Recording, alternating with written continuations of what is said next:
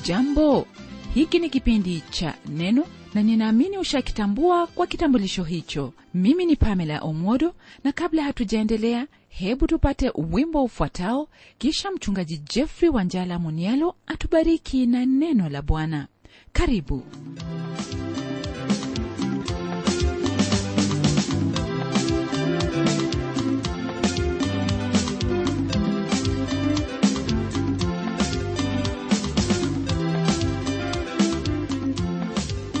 Mara nyingine tena, ndugu msikilizaji, neema yake Bwana imetuwezesha kukutana siku hii ya leo ili tuendelee kujifunza mafundisho haya kutoka kwenye kitabu cha Yakobo. Naam, leo hii mafundisho yetu yatoka kwenye sura ya tano tukianzia aya ya kwanza hadi ile aya ya sita. Lile ambalo hasa tutalizingatia kwenye sura hii ni kuhusu utajiri na jinsi ulivyo na mahangaiko yake.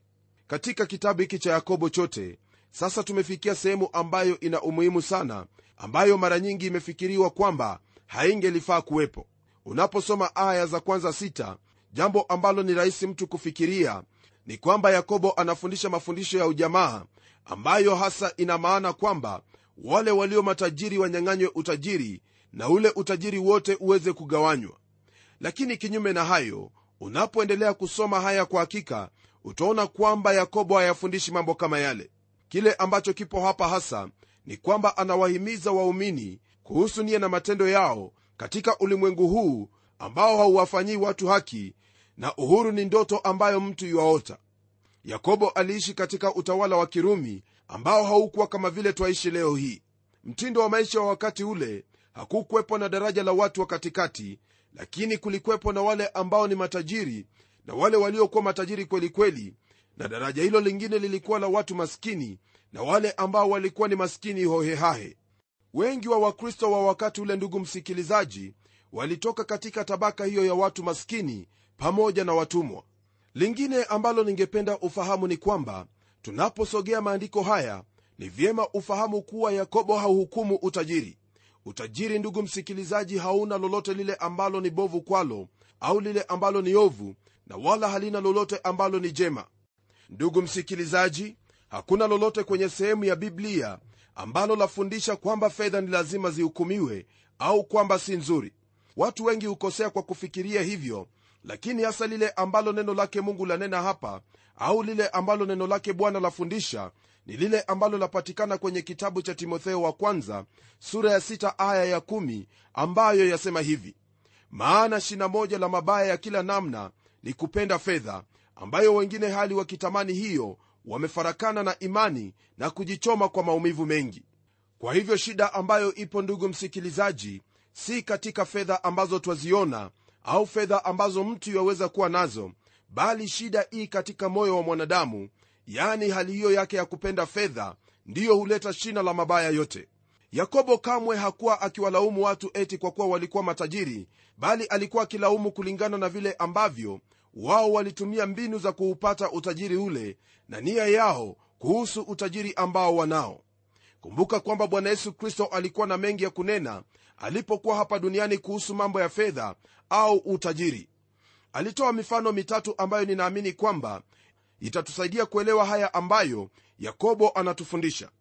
Kwenye kitabu cha Luka sura ya 16 aya hiyo ya 19 hadi 21 tunayo hadithi ya yule mtu aliyekuwa maskini jina lake Lazaro na ambaye pia alikuwa mwombaji. Pale pale pia kuna huyo aliyekuwa tajiri. Twaambiwa kuhusu jinsi ambavyo mtu huyo alikuwa akitumia utajiri wake sambamba na vile ambavyo maskini huyo alivyowekwa pale mlangoni, ili angalau aweze kupokea chochote kile ambacho kitakuwa ni mabaki kutoka kwenye meza ya huyo tajiri. Lakini ni nani aliyemweka hapo? Mimi sijui, lakini kwa njia fulani ilitakikana huyu tajiri awe akimsaidia huyu maskini. Na kama vile neno lake Bwana linavyotuambia kuhusu uhusiano wa yule tajiri na huyu maskini Lazaro, ni kwamba Lazaro alikuwa kila makombo ambayo yalikuwa akianguka toka kwenye meza ya huyo tajiri. Twambiwa pia kwamba mbwa walikuwa akilamba vidonda vya huyu maskini, lakini yule tajiri hakujali lolote lile, bali alijistarehesha na unono wa mali aliyokuwa nayo hapa ulimwenguni. Shida hapa, ndugu yangu, si kwamba mtu huyu alikuwa ni tajiri, lakini ni namna ambavyo mtu huyu alivyokuwa akitumia utajiri wake.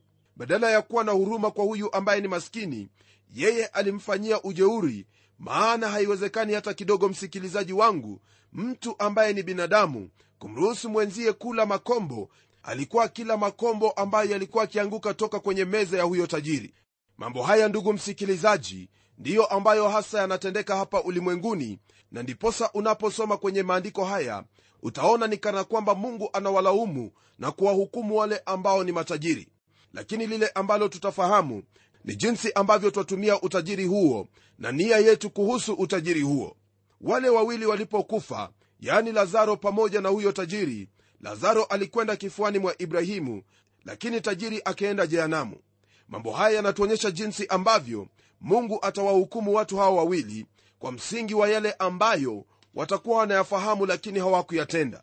Katika kitabu cha luka sura ya 12 twamwona tena bwana yesu kristo akifundisha na kusema mfano mwingine kuhusu mtu fulani aliyekuwa tajiri. Mtu huyo tajiri ni yule ambaye alikuwa na mpango wa kupanua gala zake. Hata hivyo hangeliweza kupanua gala zake maana alikufa. Kumbuka kwamba bwana yesu kristo hakumlaumu mtu huyo kwa kuwa tajiri yeye alinena hilo ambalo lilikuwepo. Huenda kwa nje mtu huyo alionekana kuwa ni mtu mzuri mtu ambaye alikuwa ni mwaminifu. Lakini kama vile tunavyosoma kwenye sehemu hiyo ni wazi kwamba mtu huyo hakuwa na wazo lolote kuhusu yale maisha ambayo yatakuwepo yani umilele. Na hilo ndilo ambalo lamfanya bwana yesu kristo kumuita kwamba yeye ni mpumbavu. Ukweli wa mambo ni kwamba mtu huyu alikuwa ni mwenye tamaa alikuwa ni mchoyo alikuwa akijitundukia mali kwa ajili yake mwenyewe jambo ambalo ndugu msikilizaji ni sawasawa na kuwa mtu ambaye anaabudu sanamu. Elewa kwamba biblia yatufundisha kwamba tamaa ni ibada ya sanamu. Nam unapoabudu vitu vyovyote vile ulivyo navyo unapokuwa na uchoyo katika moyo wako basi wewe unakuwa unajiabudu mwenyewe. Na hilo ndilo ambalo twaliona leo hii na hata ni jambo la kusikitiza kwamba kuna wale ambao wanafundisha kuwa hiyo ni sehemu ya kuwa mkristo. Mara nyingi unawasikia watu wakisema kwamba ni lazima kujiheshimu mwenyewe na kuwa na ujasiri katika mioyo yetu kujihusu wenyewe. Lakini bwana yesu kristo kwenye kitabu cha yohana sura ya 15 aya hiyo ya tano alisema kwamba bila mimi hamwezi kufanya lolote. Mpendwa msikilizaji ni vyema kujitahadhari na mafundisho hayo ambayo yanajaribu kukufundisha kuwa wewe waweza kujitegemea mwenyewe. Maana kwa kujitegemea watu wengi wamejipata kwamba walijidanganya wenyewe. Usiingie katika janga hilo la kujidanganya mwenyewe maana mwisho wa kujidanganya ni upotovu. Kuna mfano mwingine watatu ambao bwana yesu kristo ali kuna mfano mwingine watatu ambao bwana yesu kristo aliunena kuhusu mambo ya mali au utajiri. Huu ni ule mfano wa yule mtumishi ambaye hakuwa mwaminifu. Katika mfano huu mkristo anafundishwa jinsi ya kutumia fedha zake au mali aliyo nayo hapa ulimwenguni. Nam unahitaji kufahamu kwamba unawajibika jinsi ambavyo watumia fedha hizo na zaidi sana jinsi ulivyozipata fedha hizo. Maana siku yaja ambapo utatoa hesabu mbele zake mungu kuhusu yale yote ambayo uliyatenda. Kwa msingi huo basi huenda swali ambalo waweza kujiuliza ni iwapo yakobo anenea wale ambao ni matajiri wa ulimwengu au wale ambao wamemwamini bwana yesu kristo. Ningelipenda ufahamu kwamba lolote ambalo limeandikwa katika biblia limeandikiwa kila mwanadamu. Mafundisho haya yanakuhusu wewe kama mtoto wa mungu na pia yanawahusu wale ambao hawajamwamini yesu kristo. Maana lolote ambalo limeandikwa katika neno hili ndilo ambalo litawahukumu watu wote. Baada ya ufahamu huo ndugu msikilizaji hebu sasa tuingie kwenye sura hii ya tano tukianzia aya ya kwanza. Neno lake bwana lasema hivi haya basi enyi matajiri lieni mkapige yowe kwa sababu ya mashaka yenu yanayowajia. Kabla ya kuzungumzia kuhusu aya hii ndugu msikilizaji ningelipenda ufahamu kwamba yawezekana yakobo aliuandika waraka huu kati ya mwaka wa 45 au 50 wengine husema kwamba aliuandika mnamo mwaka wa 60 huu ndio uliokuwa ule wakati ambapo mji wa yerusalemu ulikuwa unakaribia kuangamizwa au kuharibiwa. Maana katika mwaka wa 70 jenerali wa kirumi aitwaye tito alihuharibu huo mji. Huyu tito alihuharibu mji huu vibaya kabisa kuliko vile ambavyo mji huo ulikuwa umeharibiwa hapo awali wakati wowote ule. Twaona kwenye haya maneno yakobo alikuwa akiwazungumzia kuhusu siku hizo ambazo zitakuja kuwepo maana alikuwa amefunuliwa na roho wake bwana kuhusu yale ambayo yatawapata watu wa mungu. Kwa msingi huo ningelipenda ufahamu kwamba hili hasa lilikuwa ni himizo kwa watu wa mungu waweze kujua ni jinsi gani ambavyo watatumia utajiri wao pamoja na nia ambayo watakuwa nayo kuhusu mali waliokuwa nayo. Kumbuka kwamba kwenye kile kitabu cha luka sura ya 21 aya ile ya 20 yesu kabla ya kuchukuliwa kurudi mbinguni aliwaambia wanafunzi wake kwamba watakapoona yerusalemu imezungukwa na majeshi ya adui hapo ndipo ule ukiwa utakuwa umekaribia na ni kwa msingi wa kufunuliwa neno lake bwana ndipo yakobo anawahimiza au kuwatahadharisha wapendwa hawa wa kristo. Yule jemedari wa kirumi ambaye aliuharibu ule mji kwenye mwaka wa sabini aliwachukia wayahudi pamoja na wakristo. Ndiposa aliuharibu huo mji vibaya kabisa na wale wayahudi au wakristo ambao walikuwa ni matajiri aidha mali zao zilichukuliwa au kuharibiwa. Ndiposa msikilizaji wangu ni vyema ufahamu kwamba utajiri siyo jambo ambalo laweza kukuokoa bali mungu amekupa huo utajiri ili uwe pia na huo utajiri ambao ni wa kutenda matendo mema. Kuna mengi tu ambayo unaweza kuhusika nayo kwa kuwa mungu hajakupa vitu vyote hivyo kusudi uweze kuvitumia kama vile unavyotaka bali kama wakili mzuri wafaa kutumia utajiri wako kwa kutenda matendo mema maana hivyo ndivyo ambavyo yahitajika. Tunapoendelea kwenye aya ya pili ndugu msikilizaji neno lake bwana laendelea kwa kutwambia haya. Mali zenu zimeoza na mavazi yenu yameliwa na nondo. Haya ambayo twasoma hapa hasa yanalenga kule kuja kwa bwana yesu kristo ambapo watu hao wanaonywa kwamba utajiri au mali ya ulimwengu itakuwa ni ubatili mwishowe. Hili ni jambo ambalo ndugu msikilizaji kwa kawaida haliwezi likamfurahisha mtu ambaye ni tajiri asiyemjua bwana yesu kristo. Nam jambo hilo halikuwafurahisha wakati huo na hata leo hii haliwezi likawafurahisha. Hata hivyo mtu aliye tajiri ni lazima kujua kwamba yale ambayo yanakuja katika siku za usoni ni mambo asiyoweza kuyajua. Nam hivyo ndivyo ambavyo wafaa kufahamu na hivyo pia ndivyo ambavyo wahitaji kuishi.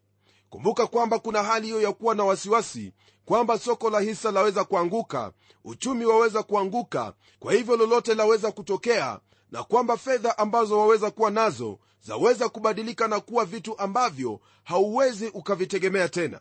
Kwa msingi huo basi ni busara kwako ewe ndugu yangu kufahamu kwamba lolote laweza kutokea na kwamba utajiri siyo jambo ambalo waweza kuweka tumaini lako kwalo au kulitegemea. Kwa kuwa neno lake bwana latuambia waziwazi kuwa utajiri ni ngome dhaifu kwa yeyote anayeikimbilia. Ndugu msikilizaji ngome ambayo ni imara ambayo yaweza kusitiri moyo wako na kuisimamisha imara katika kila hali maishani ni yesu kristo mwana wa mungu aliye hai. Tunapoendelea kwenye aya ya tatu neno lake bwana laendelea kwa kutwambia hivi. Dhahabu yenu na fedha yenu zimeingia kutu na kutu yake itawashuhudia nayo itakula miili yenu kama moto. Mmejiwekea akiba katika siku za mwisho. Hili ambalo neno lake bwana latuambia hapa msikilizaji ni kama vile swali ambalo yakobo anawauliza watu hawa kwamba hawajui kuwa dhahabu na fedha zao zitaingia kutu kwa kuwa siku moja wao wenyewe wataoza. Hii ni hukumu kwa wale matajiri wasiomjua mungu kama wale matajiri wawili ambao kristo alinena mifano yao. Mauti yalikuja kwa wote wawili nayo mauti ikamgawanya yule tajiri na mali yake. Jambo hili ndugu msikilizaji ndilo ambalo wafaa kufahamu iwapo wewe ni tajiri lakini haumjui bwana yesu kristo. Kuna habari za mtu mmoja ambaye alikuwa ni tajiri mno naye alikuwa mgonjwa hata kufa. Jamii yake walikuwa wamesubiria nje wakingoja kujua ni lipi ambalo litatokea katika chumba hicho cha hospitali. Na baadaye kidogo daktari akaja na kuambia kwamba yule mzee ameaga dunia. Na kwa kuwa mzee huyo alikuwa ameaga dunia alikuwa amenena na wakili wake pamoja na daktari aliyekuwa akimtibu. Na walipotoka nje ili kuzungumza na jamaa yake mmoja kati wa wale ambao ni wa jamaa yake alikwenda kwa wakili na kumuuliza ni fedha ngapi ambazo mtu huyo ameziacha? Yule wakili alimjibu na kumwambia kwamba hakuchukua hata peni moja. Ningelipenda kukwambia ndugu msikilizaji hivyo ndivyo mali fedha na dhahabu hupata kutu. Pia kuna habari za mtu mmoja aliyealikwa ili kutembelea mtu fulani aliyekuwa tajiri sana.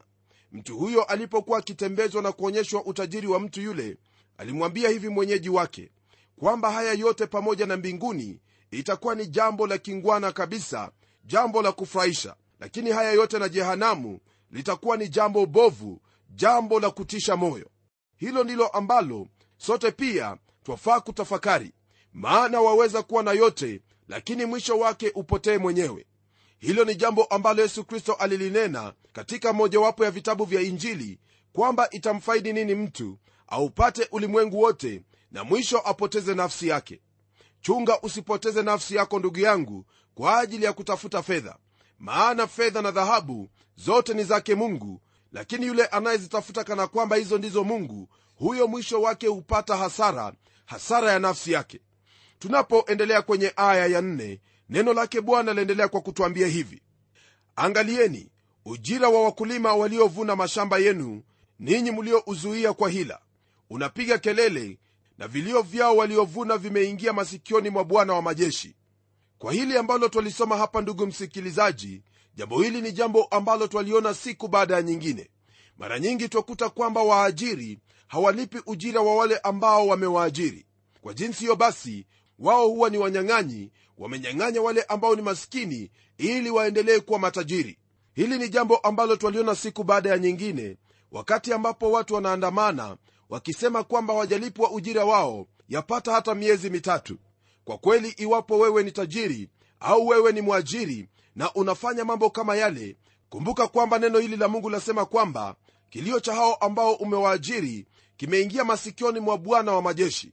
Na kinapoingia katika masikio yake fahamu kwamba mungu atakuhukumu na atakupa ujira wako kama vile unavyostahili.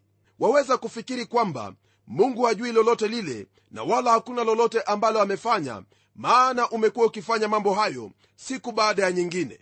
Lakini kama vile nimekuwa nikikwambia hapo awali waweza kuyafanya mambo haya kwa siku chache ambazo mungu amekupa lakini anakusubiria siku yaja ambapo atakuhukumu. Nam ni lazima mungu atahukumu kila mmoja ambaye anakanyaga mikono ya wale walio chini yake ili awe tajiri hili ni jambo ambalo nalitoa kuwa onyo kwa kila mmoja ambaye ni tajiri mashirika hayo makubwa pamoja na mashirika yaliyo ya makanisa na yasiyo ya kikanisa yanayodai kuwa yanatetea haki ya wale ambao wananyanyaswa na huku wao wenyewe wanawakanyaga na kuwafanya wao kuwa watumwa kwamba wakati utawadia ambapo mungu atawahukumu nyote na wala hataangalia kando wakati ambapo hasira yake itawaka juu yako wewe au juu ya hilo shirika ambalo waliongoza ni vyema kutenda haki ndugu msikilizaji maana katika kutenda haki hauna hasara yoyote ile. Sijamsikia mtu hata mmoja ambaye ametenda haki na akapata hasara katika maisha yake. Tunapogeukia aya ya tano neno lake bwana laendelea kwa kutwambia hivi. Mmefanya anasa katika dunia na kujifurahisha kwa tamaa. Mmejilisha mioyo yenu kama siku ya machinjo. Je ndugu msikilizaji si haya ndiyo ambayo twayaona katika kizazi chetu? Nam matajiri wanatumia utajiri wao katika kujihusisha na anasa. Wao wanafurahisha mioyo yao. Wamejilisha kama wakati huo wa machinjo. Kumbuka kwamba haya yote ambayo neno lake mungu lasema hapa ni mambo ambayo yanahusu jinsi ambavyo wahitaji kuishi katika maisha haya iwapo wewe ni tajiri. Kile ambacho watu wengi wamefanya hasa ni kwamba wameona kuwa utajiri ndiyo ngome yao. Ila kwa taarifa yako ndugu msikilizaji hivyo si ndivyo ambavyo mungu anavyotazama mali yako pamoja na utajiri wako. Sikia neno lake bwana lasema vipi kuhusu habari hizo kwenye kitabu cha mithali sura ya 18 aya ya 11 neno lasema hivi mali ya mtu tajiri ni mji wake wa nguvu ni kama ukuta mrefu katika mawazo yake. Kumbuka kwamba hiyo ni katika mawazo yako tu lakini kile ambacho kipo ni kwamba waweza kujidanganya katika mawazo yako kama vile neno lake bwana latuambia hivi kwenye aya ya 11 katika sura ya 28 katika kitabu hiki cha mithali. Neno lasema hivi mtu tajiri ana hekima machoni pake mwenyewe bali maskini mwenye ufahamu humchunguza sana. Kwa hivyo iwapo ulikuwa ukifikiri kwamba msikilizaji wewe kwa kuwa ni tajiri unayo usalama wote usalama huo ambao unautegemea hautakufaidi lolote lile wakati ambapo mungu atakuita ili utoe hesabu ya yale ambayo umeyatenda. Maandiko haya mawili kwenye kitabu hiki cha mithali yatuonyesha jinsi ambavyo tajiri asiyemjua bwana yesu kristo anavyoishi katika maisha yake. Usisahau kwamba neno lake mungu alipo kinyume ya yale ambayo unayo yani mali na utajiri wako bali neno hilo li kinyume na jinsi ambavyo unavyotumia mali hiyo na nia ambayo unayo kuhusiana na hayo uliyo nayo ndiposa kwenye kile kitabu cha mithali neno lake bwana latuambia kwamba tajiri hufikiri kwamba mali yake ni ukuta mrefu lakini baadaye kidogo anafahamu kwamba hivyo si ndivyo ilivyo. Kwenye aya ya sita, neno lake bwana laendelea kwa kutuambia hivi mmehukumu mwenye haki mkamuua wala hashindani nanyi. Hili ambalo twalisoma kwenye aya hii ndugu msikilizaji hasa latuletea kuona jinsi ambavyo roho ya yule ambaye anatafuta kuwa tajiri huwa. Mara nyingi huwa ni kwamba yule aliye tajiri hutaka kugandamiza watu na kuwafanya wawe jinsi ambavyo anavyotaka kusudi aendelee kurundika mali yake. Ndugu msikilizaji haya yote wanayatenda wanawatendea wale ambao ni wenye haki lakini mwenye haki hashindani naye.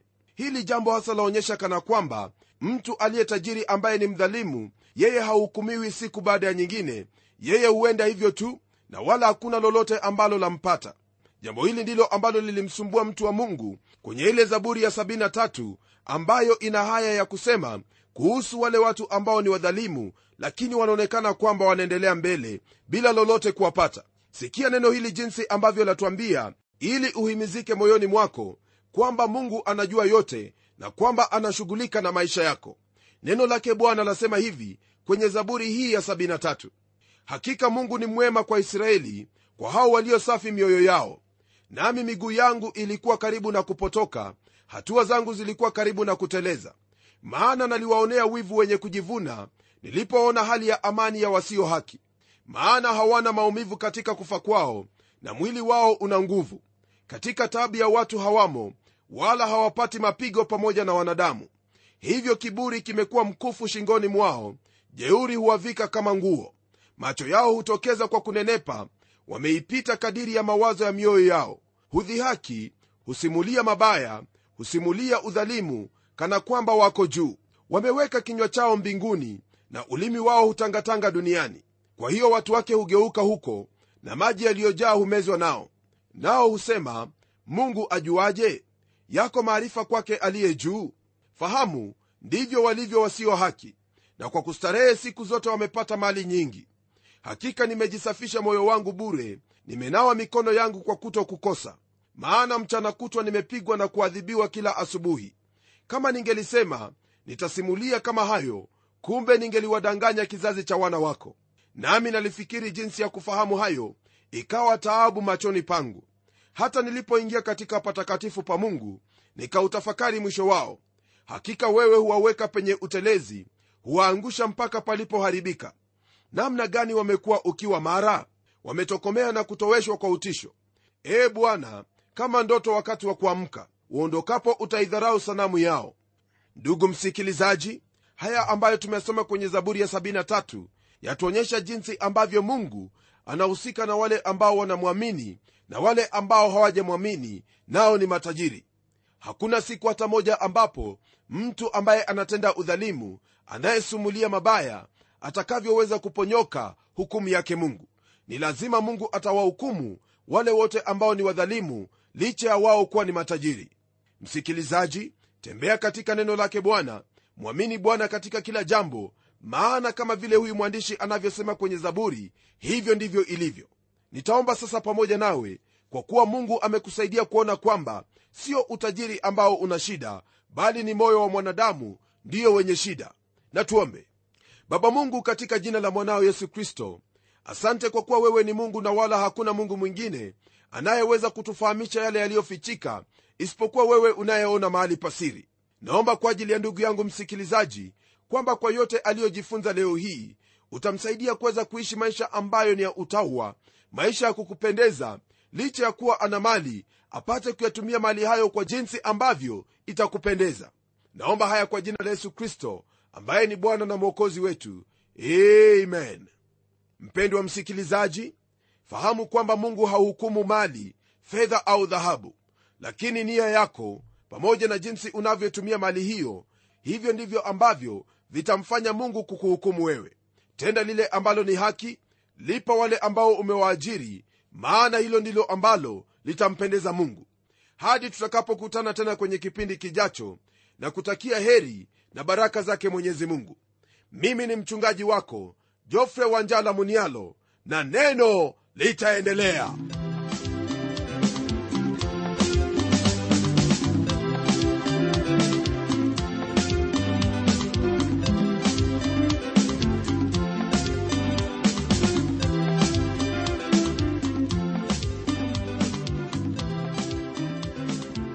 ni matumaini yangu ya kwamba umebarikiwa na hilo neno la bwana na uko tayari kutuuliza maswali yako. Hebu tuandikie ukitumia anwani ifuatayo.